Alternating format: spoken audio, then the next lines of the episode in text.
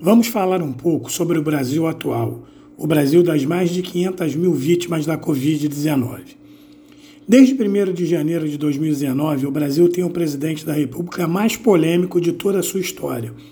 Eleito pelo pleito de 2018, Jair Messias Bolsonaro, até então um deputado federal do chamado Baixo Clero, tornou-se presidente.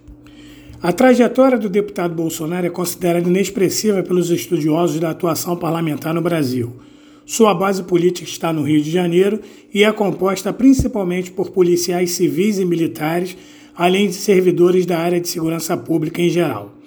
Em toda a sua trajetória, enquanto parlamentar federal, Bolsonaro vem atuando para contemplar os interesses da categoria onde está centrada a sua base de apoio. Exército, Marinha e Aeronáutica, as Forças Armadas do Brasil, são primordialmente a grande, a grande base que sustenta as ideias de governo de Bolsonaro. Para exemplificar isso, nós podemos dizer o seguinte: Bolsonaro trouxe para a administração pública federal milhares de militares da ativa e da reserva.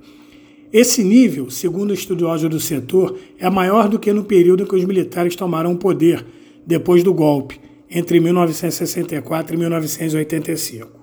Bolsonaro chegou a editar uma medida provisória que possibilita aos servidores, beneficiando principalmente os militares, a acumular vencimento, mesmo que para isso o teto de salários esteja sendo furado. É como se um general hoje que esteja no governo ganhasse duas vezes o que ele ganha, mais ou menos. Eleito com um discurso extremamente conservador e direitista, onde a pauta de costumes ganhou destaque fundamental, acabou atraindo setores ligados às religiões neopentecostais e protestantes de uma forma mais abrangente. Assuntos como a proibição do aborto e o casamento entre casais homossexuais encontram forte ressonância em seu discurso. Outra promessa de campanha que cumpriu foi a entrega de um ministério ligado aos direitos humanos para uma líder evangélica fato este que modificou o eixo estruturante das discussões sociais sob a ótica religiosa específica desta corrente. O mesmo ocorreu com o Ministério da Educação, onde as correntes de pensamento social, mais comumente conhecidos como esquerda ou comunistas, passou a ser combatida dentro do ambiente acadêmico. Bolsonaro chegou a dizer que as universidades brasileiras não deveriam ter cursos ligados às ciências humanas, isto ocorrendo dentro de um ambiente educacional onde se prepara pessoas para o mercado de trabalho e a vida, de uma forma geral, é terrível. No campo econômico, passou a defender uma agenda ultraliberal, que prega o desmonte do Estado Social brasileiro. O grande exemplo disto foi a extinção do Ministério do Trabalho, entregue nas mãos de Paulo Guedes, superministro da Economia e representante dos interesses do liberalismo econômico. O comportamento de Jair Bolsonaro durante a pandemia de Covid-19 é extremamente revelador a administração pública federal optou por não iniciar um processo inicial de tratamento da pandemia com o uso de vacinas, a despeito, a despeito das opiniões e estudos divulgados por várias partes do mundo dizendo que era o único caminho cientificamente viável para o combate da doença.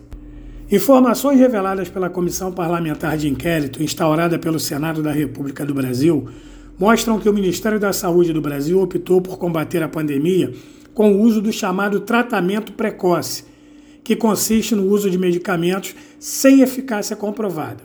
A outra estratégia foi a chamada imunidade de rebanho. De acordo com esta ideia, quanto maior fosse o índice de contaminação dentro da população, mais rápido se chegaria uma cura espontânea. Os equívocos contidos nestas escolhas nos coloca hoje como o país onde a Covid-19 faz o maior número de vítimas. Para exemplificar isso, representamos 2,7% da população do mundo em números.